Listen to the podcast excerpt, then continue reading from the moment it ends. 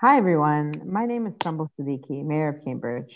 And I'm Alanna Mallon, Vice Mayor, and this is our semi weekly, sometimes monthly podcast, Women Are Here. One last week, I think. I know. My husband was like, Gosh, you guys are getting right back on the bandwagon. I was yeah, like, we are. Yeah, we are. Well, Um, it's snowing. It's beautiful. I mean, I know it's only October and it's super weird that it's snowing, So but it's, weird. Climate change. I know. I was, my son this morning was like, It's October. I was like, Is it? Who knows what month it is? Nobody knows. It's like, it's like March 30, the 32nd month of March. Who knows? right, right. It's like, who knows? So, what's one good thing that happened this week? you? Um, hmm. Oh, um, I I stopped by our favorite chocolate chip cookie store, Elmendorf Bakery, and bought a lot of cookies. And then I ate a lot of cookies, and that was a good thing. Oh, that sounds amazing. I know. I was like, just put like 10 or 20 in a box. he was like, what? So, I um got done like kind of fairly early yesterday, around eight, and it was raining. Cats, you know, just raining so much. But I met up with my friend Nina Berg, who I went to high school with, and we went to Naco Taco and sat under their like tent, which is not heated, but like it was Was not heated? It's not heated. Um, the tent, that area is not heated. There's no one else there, just me and her, and we're just like laughing because like it's like literally monsooning outside, right? And we're like, wow, this is gonna be the new thing, you know? You're really embracing the like winter culture. You could be like Scandinavian pretty much. I had a I had a hat on. Like I, the one thing missing was gloves. I think we both were like, oh, we should have bought like gloves, but it was good. I was like, you know what, I could I could deal with this rain and like it's it, it was fine. But yeah, so that was one one good thing that happened this week. Some some late kind of late dinner and uh still got to help a small business. I mean, it's just so important to keep up that like social connection in a safe way. So good for you. for Like you probably guys probably laughed. You probably like Right. We were like, look at these weirdos eating indoors. like, we're gonna be outdoors forever. forever. I just can't. I don't get the indoor dining, but anyway. You're gonna invest in your like restaurant sleeping bag where you like bring it, and you like snuggle up into it. Anyway, See it. Anyway. All right. Well, so today is Friday. It is snowing. It is also the last day of early voting. Um, that is really exciting. But everybody, if you are made your plan to vote, to vote in person early, uh, all the polls close today at five o'clock. Um, those places are water, the water department, the Valente Library, and the Longfellow School. And I just wanted to give everybody some updates, stats of like how many Cambridge voters have voted early. So, according to the Election Commission, more than 11,000 people had voted at early polling places as of this past Wednesday. Um, and 34,000 mail in ballots would, had also been returned. So, that's approximately, there's about 73,000 registered voters in Cambridge, which means that over 60% have already voted, which is crazy. So, um, that's exciting. Good job, Cambridge. Um, but I also wanted to say that the recommended uh, US Postal Service deadline to mail your mail in ballots was this past Wednesday. So you have those ballots, drop them in one of the six drop boxes located around the city. They are locked now at 8 p.m. Um, due to the fire uh, that Boston. happened in Boston at Copley Square, and they open back up at 7 a.m. Da- daily. So those locations are at the Morse School, the O'Neill Library, 51 Inman Street, Police Headquarters, the Maria Baldwin School, Mariah Baldwin School, and uh, the back door at City Hall. So don't put those ballots in the mail. Put them in one of the drop boxes. Make sure that your vote is counted on Tuesday, November 3rd. Yes, I'm taking my mom right after this uh, to Val- Valente Library. Uh, Nice. I'm gonna vote. I won't vote. I like. I'm gonna vote on the third, but um, where my polling location is at the Morse. Uh, but I want to take my mom today just to, to be with her and So you're going to go today with your mom, make sure she does it right. but then you're not going to vote. I'm not gonna vote. No, I'm gonna vote Tuesday. I have a thing about it. It's like a weird thing. I'm like, no, I have to vote on election day. Otherwise, it might not count. No, no, it's not that. I just I have this weird thing, but um, I just want to go on the that day too, just to say hi to the poll workers Yeah. and, and, and folks and just, you know, let's win this. Be optimistic. Yeah, so you and I, speaking of election day, will be at uh, the CRLS location, hanging out, holding signs. Uh, so stop by. People are around. We will be there uh, in the afternoon.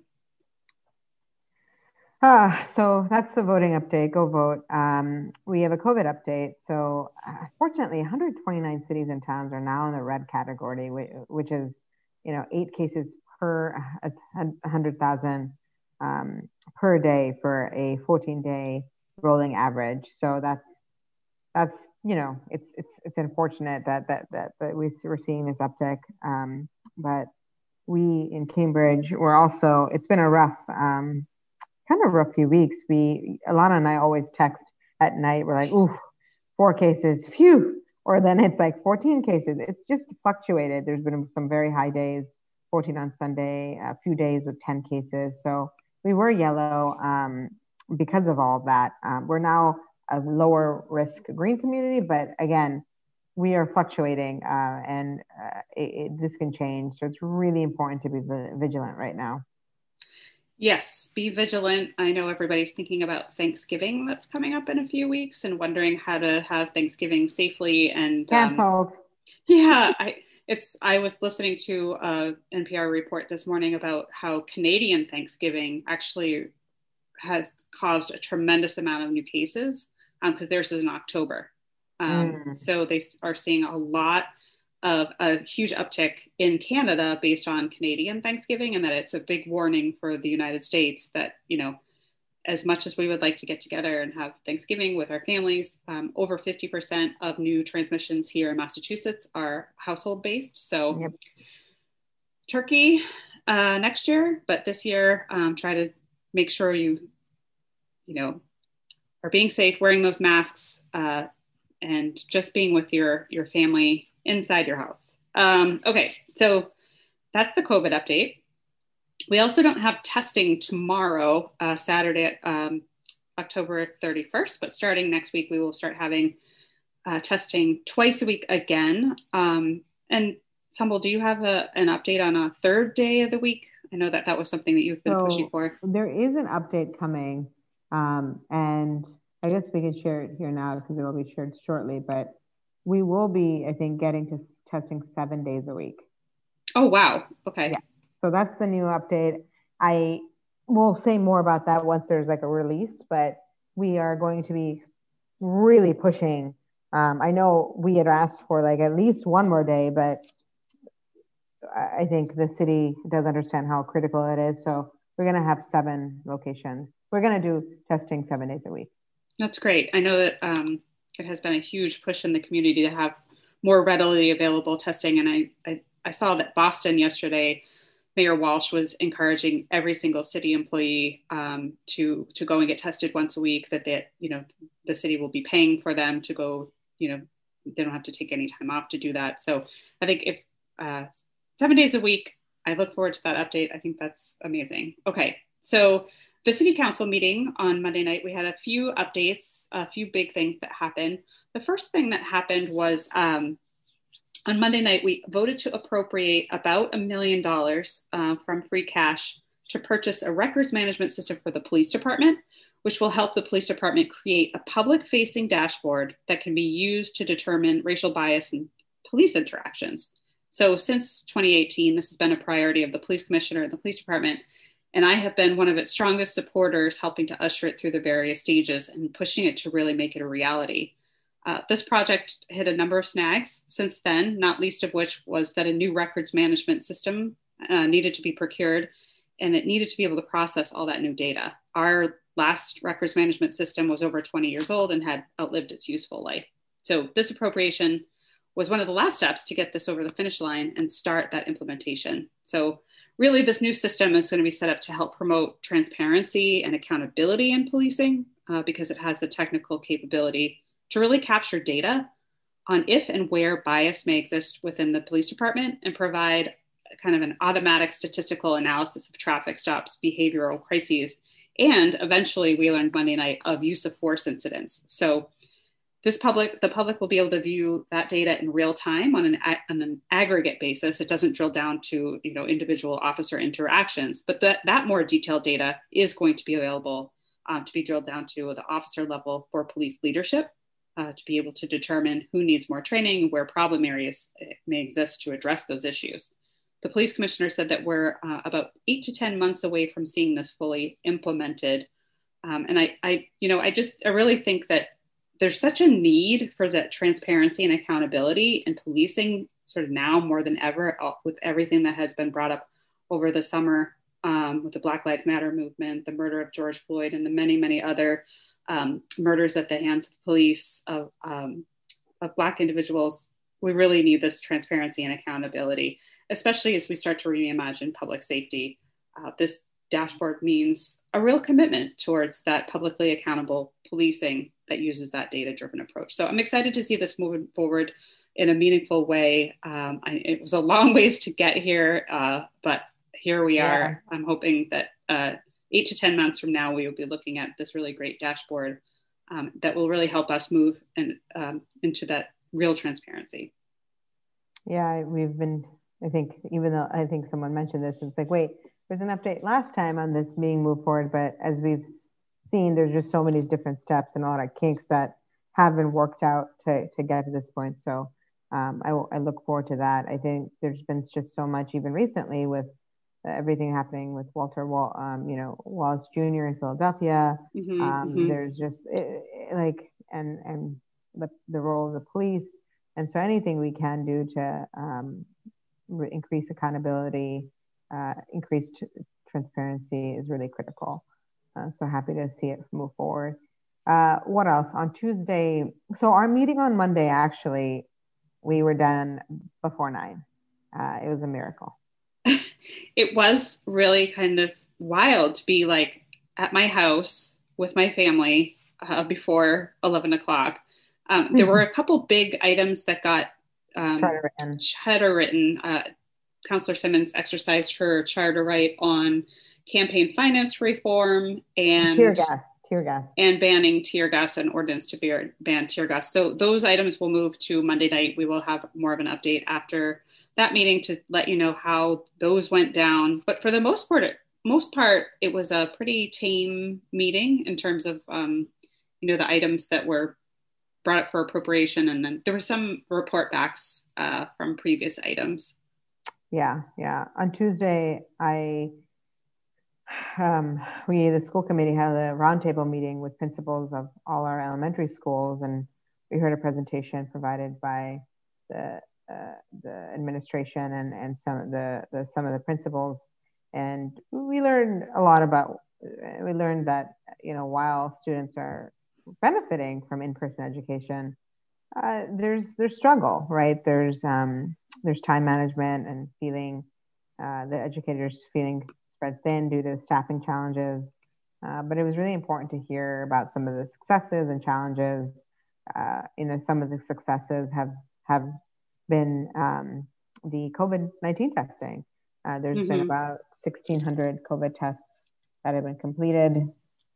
Um, 25, uh, 28 have been for symptomatic students, and none of them have come back positive. So we're doing pretty well in the schools. Um, and uh, I think from that vantage point, it's a the schools are, a safe place to be. Um, we have to I think, further analyze that data. Data. There was a building and grounds subcommittee hearing today about the metrics and testing data, and so there's just some more information to figure out. But um, the nursing aides have been doing a a great job. Uh, there's you know a lot of uh, you know good feedback around all the PP the school has schools have. Uh, our schools have some schools have really been using the outdoor spaces um, the, the meals process for in-person students has been going well. And as you know, the grab and go lunch uh, for remote students um, has been going well. And so, you know, there, it was good to hear about that. I think the challenges, um, as I've mentioned, you know, there are loud, some of the buildings use these air scrubbers, and I've been in the room uh, when we were, were t- touring the building. These are loud. And so, how do we make sure that you know that we can the, the teachers know that uh, they can turn the settings down and you know how do we help them get the amplifiers that they may need um, so there's been you know issues also with the the colder weather coming up um, and how are we going to use the outdoors and so you and i have both talked about this but like how do we get creative here? You know that we're using restaurants for we're using um, patio heaters uh, as we heard last week for the restaurants. So how do we can we use that here um, in some ways as you know even to create opportunities for older kids to come back um, and do these have some socially distant gatherings? So uh, it was you know i think everyone is working really hard uh, and but i think the consensus is you know we want schools to open and we want to open to more kids uh, we we've also been talking about uh, some of the current data that's been showing about the enrollment decline so mm-hmm. 402 students this year have um, been taken out um, or, you know, have decided to go elsewhere. Um, and this uh, decline is the first since 2006, 2007, uh, and, and 13 consecutive years of enrollment growth. And so prior to the pandemic, enrollment had been projected to increase by approximately 2.5%. So, yeah, I was interested in that data because it feels like some schools have more mm-hmm. um, students that have left than others, and so seeing that school by school would be really interesting.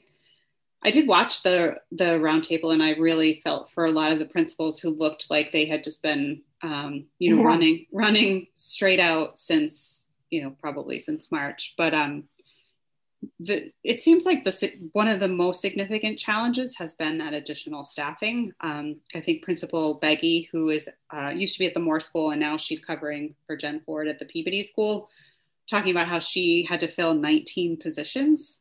Oh yeah, in mm-hmm. the last month, um, and that just she said, for example, just for um, comparison, in the last five years that I was at Morse, I hired 19 staff members. Yeah. So she's like, I spend three hours of my day um, just hiring staff members. So, as a principal, as somebody who's coming in and filling in, I mean, I can't imagine how hard that is. Um, and we, you know, I, I'm so glad that um, you um, and you know some others, myself included, really pushed to make sure that there was on-site testing for teachers.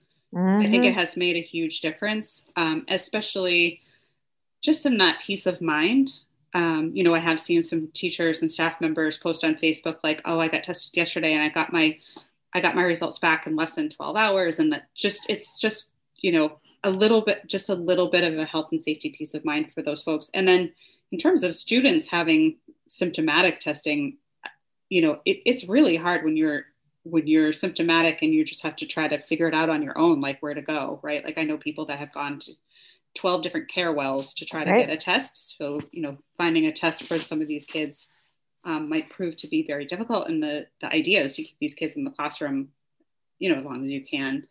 So, yeah, it, oh man, I really like yeah. felt for each and one of each and every one of those principals and just knowing each and every one of those staff members and their challenges that um, they're facing right now. So, as we've always said, this is there's no good answer here. There's no mm-hmm. no one's doing this and killing it. So um, yeah. I mean, and on the testing piece, you know, you and I, I remember we had a meeting with like all these people in like June, right? June. To really yeah. talk about testing. So it took a, it, you know, people, I don't say it, I can't, don't say in the meetings like, oh, you know, this, this took months and months, but like it, it was, you know, it, it took a while. Um, but we had been talking about it for a long time. It was definitely not an easy lift um, for sure. Yeah. Uh, but we did. We had all the pieces to do it. It just was trying to make sure that everybody the will and you know the connecting the dots and you know the CPH Tracy and others they're doing a great job and all and I think this is why we wanted it.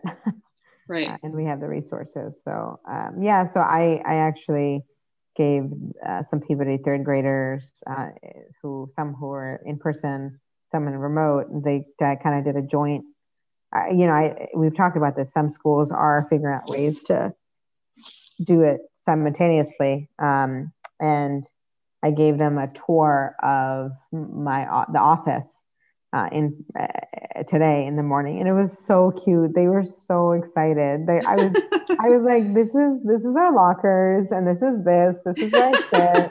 like it was hilarious. And then they had so many questions. They're like, "What do you do for fun?" And I was like, mm, "What do I do for fun?"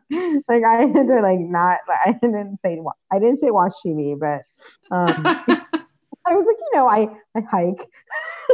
I do hike here and there. I eat, they eat donuts. Oh, eat donuts, cry. Anyway, um, that's so we, cute. That's so cute. It was so cute. Yeah. And then we had a housing committee hearing on Tuesday. Yeah. So actually, we, last week was busy. this week. Whatever, whatever we're talking about. This week was very busy. We had a lot of committee hearings. Um, we met to discuss legal protections and other strategies to prevent the displacement of Cambridge tenants during the pandemic. Um, you know, so the statewide eviction moratorium ended on the 17th, but the Cambridge moratorium, eviction moratorium is still in place. So there was a lot of conversation about um, the resources that are available, who's doing the work, um, how tenants might or might not be affected. And I think your big thing was, you know, we really need to talk to these landlords to make sure um, people aren't even being served an eviction notice because our eviction moratorium simply means that a constable cannot remove you from your home, but it doesn't mean that a landlord can't process that eviction, which can stay on your record for a long time and affect things like you getting a job and getting, a, you know, a mortgage or um, there's there's a lot of financial implications that an eviction can have on your record that we are really trying to avoid right now. Um, the other thing that I think we need to be doing a much better job at is trying to let people know that the Cambridge eviction moratorium is still in place.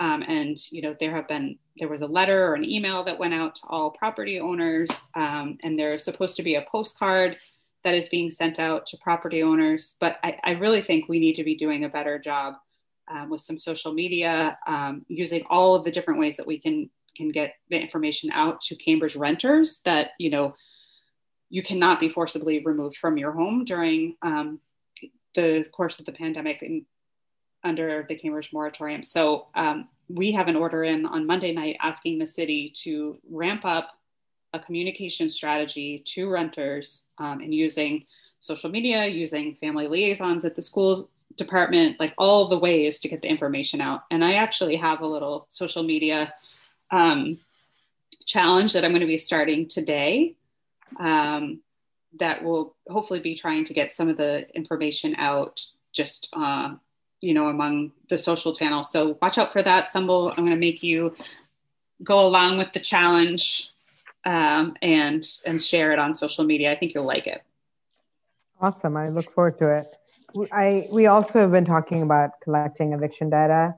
Um, you know, I had put in a lot of orders last year around our evictions and how we're collecting it. And, uh, you know, we put in an order for this week as well um, on how to collect uh, data moving forward and from the last two years, because we have current data through 20, 2017 about, you know, which landlord companies file the most, um, what kind of typical arrearages look like, uh, and it's kind of tedious work and it's all publicly available uh, through the mass court system, uh, but someone really has to go through them. And so um, we want to be using that data uh, to um, prevent eviction filings and pinpoint uh, those who have filed numerous evictions and then work with them um, so we can lead, you know, come up with solutions that are beneficial to both parties. In some cases, there's no solution and the solution is to file the eviction filing because whether it's for something that's being done illegally um, there's there's a myriad of reasons but most of the cases that are filed are for non-payment of rent. And so that you can really figure out um, how to target and the cambridge housing authority has done that. Um, i had talked to mike johnston the executive director last term and said look there's a really great report on eviction filings and the impact they have. Uh, and you know, he took that to heart, and they at CHA have come up with like an eviction prevention project. And they realized, look, we're filing these evictions.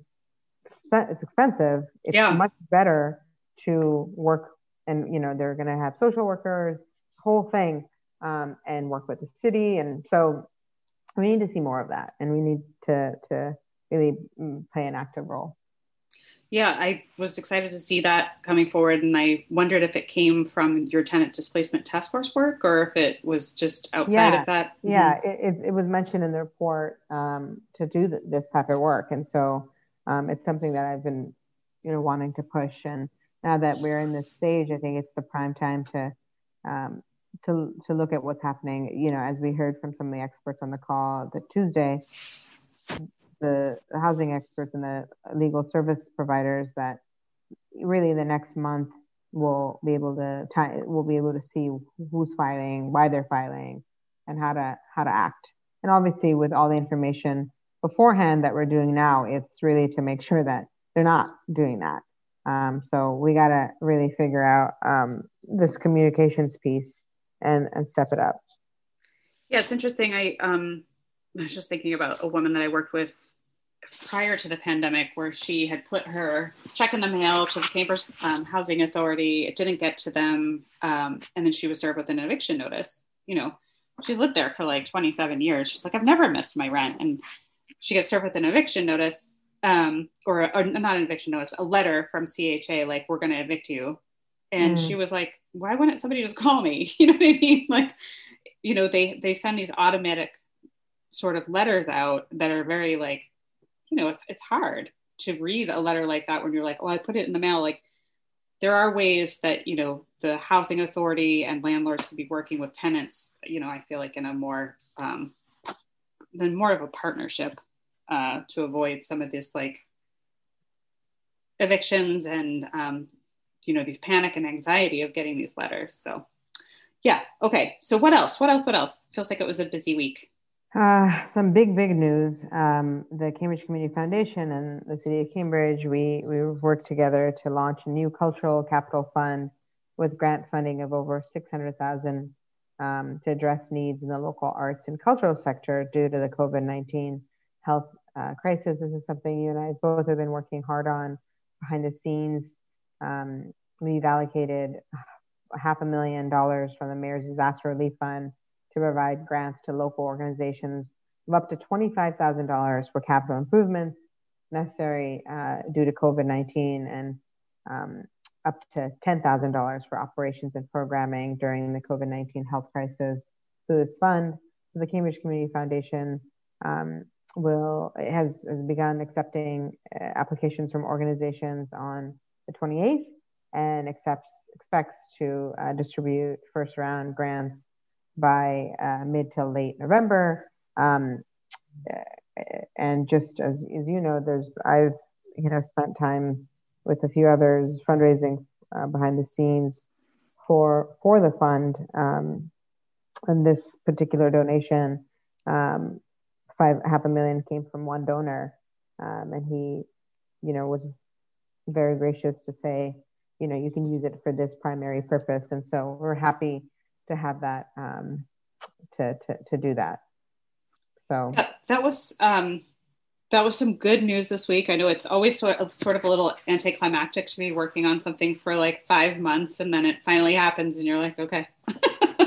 but yeah, it's really exciting to think that um, first of all, the city has invested now um, through this donation into our arts and culture sector in a meaningful way. Um, but also with partnering with Cambridge Community Foundation and their commitment to match that half a million dollars so that the fund will uh, be a million dollars to really address the arts organizations through the COVID pandemic. But the Cultural Capital Fund is actually envisioned to be a long term strategy to support arts and culture here in Cambridge, which has not existed in the past. Um, we were always very, very reactive when things happen to our arts and culture sector.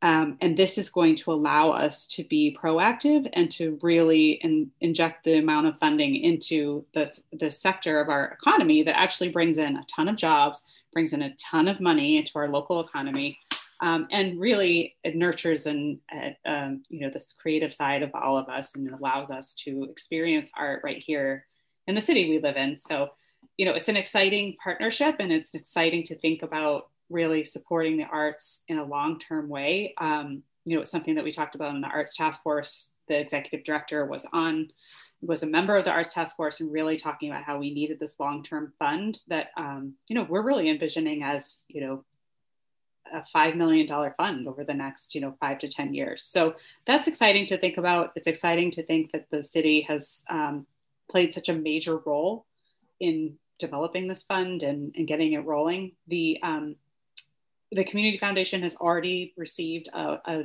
a hundred thousand dollar grant from the wagner foundation. So it's already attracting other foundation money and I, I just am excited to see where this goes. And I, I, know that our arts organizations right now are so hurting for um, program you know capacity funding but also the, that capital investment that you mentioned. You know people who are going to have to upgrade their hvacs or their bathrooms or um, you know their ventilation systems or you know providing different means of egress in, in and out of their buildings there's going to be a lot to do um, to make sure that these larger art spaces are ready uh, to handle, uh, you know, art goers and theater goers once um, we find a vaccine. There, there's always going to be this need to have this additional ventilation and and um, other health and safety factors for these larger spaces. You know, because this this isn't the last pandemic um, that we're going to be enduring. So. Unfortunately, yeah, that was big news. Thank you for your work on that. ditto, ditto, ditto. Uh, what else? We had um, an. Uh, I mean, this is just to capture some of the meetings we both have had. There was a lot of other um, things happening. We had that same night a real estate transfer fee hearing um, in ordinance committee. Yeah, so that was um, and it was an interesting conversation. So, just for you listeners, a real estate transfer tax is kind of exactly what it sounds like a tax that's paid when a property changes hands. Both residential and commercial properties can be considered for this type of tax. This is something that's been coming up for a long time. I think people mentioned it on uh, Wednesday night that Tim Toomey has been talking about this for a long time. We've never really had actual language in front of us. Um, and this isn't just a Cambridge idea uh, Boston, Somerville, Brookline, Nantucket, Provincetown, and Concord have already submitted their own home rule petitions for real estate transfer tax. So, again, a home rule petition is um, we you appeal to the state legislature to do something that is not currently allowed by the state legislature. It's so that you can do it in your own home city or town. Um, and it's different than the rest of the state. So all of those towns and cities have already put in their home rule petitions for a real estate transfer tax. They're not all the same. Everyone's doing it a little bit differently. So we're trying to figure out um, how to get one in front of the legislature starting in January, uh, which is the next legislative session. So really, um, we did, you know, it was kind of a wide ranging conversation with the assessing department, but I think there's more there's more work to be done on, on how we really want to be presenting the language to the legislatures. What we talked about was um, a 1% tax um, on any uh, property transfer. And there's a question of like, do we do it on property that are over a million dollars, over $2 million? Do we exempt uh, elderly residents, first time home buyers, uh, you know, residents who claim a, a, a residential tax exemption? Uh, there's a lot of things to be thinking about as we really like put this um, home rule petition together to the legislature. There's a lot of things to um, really think about. So what we asked the assessing department was to come back with a couple of different scenarios of language and what we could do. So um, hopefully we will have that in front of us. I think the idea is to have that pretty quickly and then vote on something and have it to the legislature very early in the next session. So that's kind of the news there. Um, and one of the things that I had suggested was, uh, and this is what the assessor is going to look at is, I am curious on the, you know, when we talk about 1 million to 2 million, like the, the folks buying the over 1 million properties, like, are they individuals? Are they like LLCs?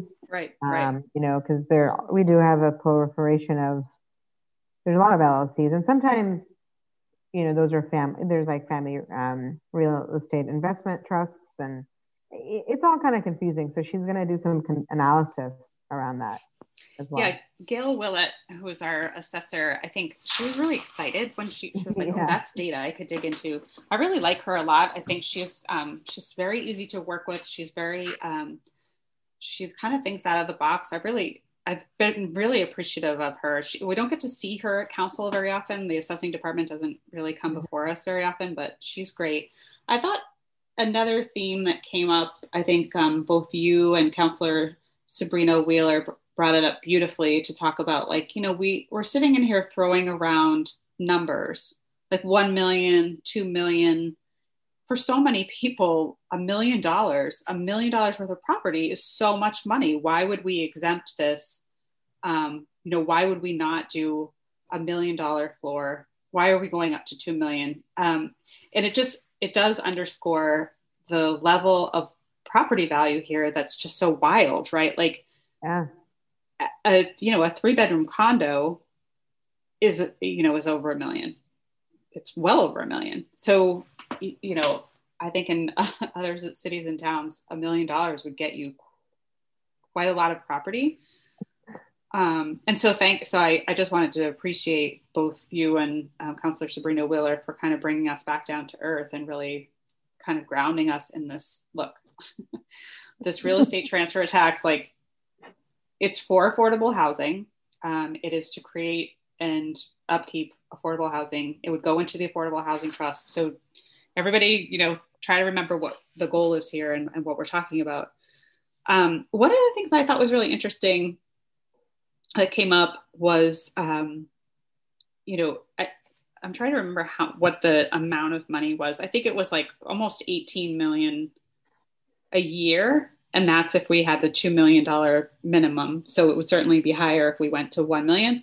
But um, you know, that's 18 million that would go into the Affordable Housing Trust. And the question was, does, do we just use that to, you know, create more affordable housing or is there a way to think about those like we do with our Community Preservation Act funding and say like 80% of it goes to affordable housing, 20% goes to um, Section 8 gap vouchers, right?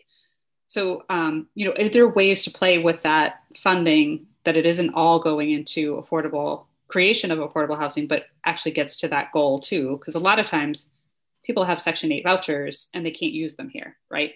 Because they have a $2,700 a month voucher and everything here is over 3000 so would there be funding that we could say that $300 comes from this mm-hmm. fund right so right. there has always been an appetite to have those section 8 gap vouchers but there has never been a consistent funding stream so kind of thinking about that funding stream and being flexible like our cpa funds like 80% yep. of it goes to affordable housing 10% for historic preservation 10% for open space. And then every year the city council um, mm-hmm. votes on those percentages. I, th- I just thought that was a really interesting way to think about that funding stream. Absolutely. Yeah, that was a good point. Um, were there any other meetings we had from the ordinance? I think that was it. I think that was it. But uh, yeah, so stay tuned on that transfer tax. I, hopefully, we'll have another ordinance mm-hmm, committee mm-hmm. hearing soon. Okay, so news updates. Tomorrow is Halloween. Halloween. Halloween. Oh, um, oh, can I just say, like, I we went, you know, we went to go see Hocus Pocus last Sunday, um, and at you the what? drive-in, we went to go see Hocus Pocus.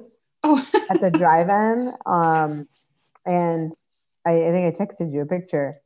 The the thing came down. The whole whole screen. The screen. Came, yeah, the whole thing came down at Suffolk Downs, and we got our money back. But like, literally it was a drive-in at Suffolk Downs and they had this whole inflatable screen. Was it really windy or something? It was windy. It was so sad. It was like peak 2020, you know.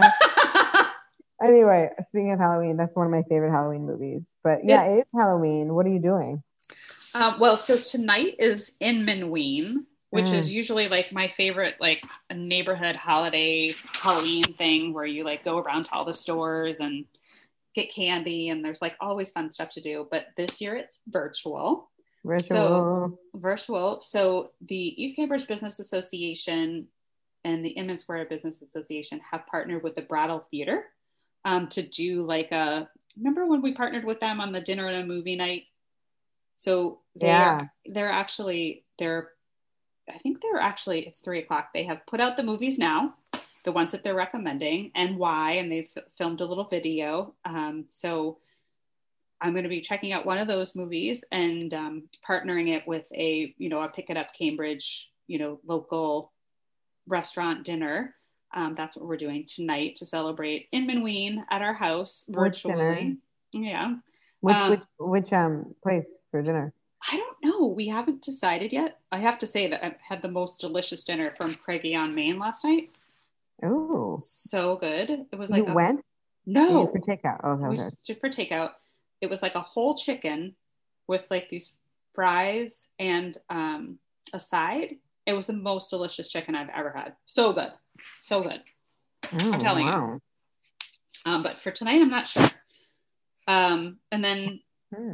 mm, so I think the city of Cambridge, sadly, has you know advised that folks don't do door to door trick or treating, but rather get together and in smaller groups outside in a safe way, distanced. Um, and you know, I'm fully expecting that we will have some trick or treaters come to our door, but um, we're asking that you know during the time of COVID that you you focus on you know safer activities to do on Halloween and not go trick or treating door to door. Although it breaks my heart, it's like my favorite holiday. Yeah, I guess I never grew up going trick or treating, so I'm like, oh, it's another day. But it is. I, I, I feel for the children, and and you know. I know they have nothing right now. Everything's sad. Yeah, yeah everything's sad. Everything's uh, sad. What else? Um, GOTV this weekend. Yes, so we're both going to New Hampshire. I hear. I'm going to Manchester on Sunday. Exeter myself on Sunday. Um, we should have like a little contest, like who mm-hmm. can do the mm-hmm. most doors. Yeah. Are you game? Are you down? I'm game. I'm game. Because I'll win. Okay, all right. you know I get the, you know I get the That's true. I know, but that we're talking Cambridge. Like you can you can knock like a hundred doors in 20 minutes here in Cambridge. That is so true. Oh yeah. Well, we should do. We, we should figure something out. Yeah, that's great. Well, we'll be in constant contact on Sunday. I'll be telling you how many doors I hit. Mm-hmm. Mm-hmm. I gotta bring my sneakers. Um, two things I had to uh, update y'all, invite y'all to is uh, we are having a screening of uh, the RBG documentary um, at this time uh, to give some hope, even though that's I know that's hard. Um, partnering with the Women's Commission and BK um, on Sunday at seven. So if you'd like to join, um, please come. It'll be fun. Hopefully the weather. I think the weather right now is maybe rain, but like you know that that tends to change. So uh, you know if the weather is clear, we'd love for you to join us at the screening. I love this this documentary. It, it's going to probably make me more sad because of right. what who was at the court, but I think we just have to like live up her legacy and try to keep keep hopeful. Um, I just saw the best. I, I, just saw the best sign on Fresh Pond Parkway, which was um, it was just the the um, like a graphic of her dissent Mm-hmm. What do they call those things? I forget what, like the necklace, her dissent necklace that she wore over her robe. It yeah. said vote, and then it said, and tell them Ruth sent you. And I was like, yes, I love that yeah. sign. I yeah. wanted to, I wanted to take a picture of it, but I was. Yeah. So just some hope before election day. You know, doors open at seven. The movie will start at seven thirty. It's a short little documentary. Um, you know, bring a blanket, and bring a snack. Um, yeah, join us. So that's happening. And then I wanted to put a call out to any um, fifth, fourth, and seventh, fifth graders uh, to join uh, the Elevate program that my office has been um, sponsoring in conjunction with Workforce. Uh, we're extending that through November. Um, it's going to start a little bit earlier um, at Dennehy Park on Mondays and Wednesdays um, from like 2.30 to 4.30 uh, so please, if you know a fourth grader, fifth grader, um, there are spots. I actually went uh, on Wednesday. It was rainy, and like hung out with um, some of the, the the the kids, and they were just so cute. They were just like hands-on building thing, like building ropes. And outside, we built they built a shelter um, through tarp. Um, they learned how to tie this ro- a rope. Don't even know how to do that. You know, I was like, I can't do this. Um, so definitely, if you know any fourth or fifth graders, please contact me. And what is your email address, Mayor Siddiqui? Oh yeah, it's you can just use my um, government account. It's s s i d d i q u i at cambridgema.gov. And also, I think if you email mayor at cambridgema.gov, it gets to you Yes. too, right? Yes, or mayor at cambridgema.gov or Instagram me at Mayor Siddiqui um, and or at Twitter at Mayor Siddiqui. And your stuff is Um, on Twitter, I'm A M M A L L O N. So follow me, um, tweet at me. Uh, let us know if you have any questions um, about this podcast you want answered, you want to talk to us about. We'd be happy to hear from you. I think on Facebook and Instagram, I'm Councillor Alanna Mallon. Mhm. Um, yeah, so all right, this was fun. Thanks for joining us. Uh, happy Halloween, everyone. Get out that vote, make phone calls, go to New Hampshire, write those Mhm. postcards, but make sure that you um, call all your family and friends and get them to the polls. It's going to take each and every one of us to get Joe Biden and Kamala Harris elected on November 3rd. yes, your it's all about civic engagement. Your voice, your vote is your power, and you have to go do it. All right, well, go take your mom to the yes, polls. I'm gonna go. Have I'm a great have a great weekend, everybody. Happy Halloween, and we will talk to you next week. Bye. Bye.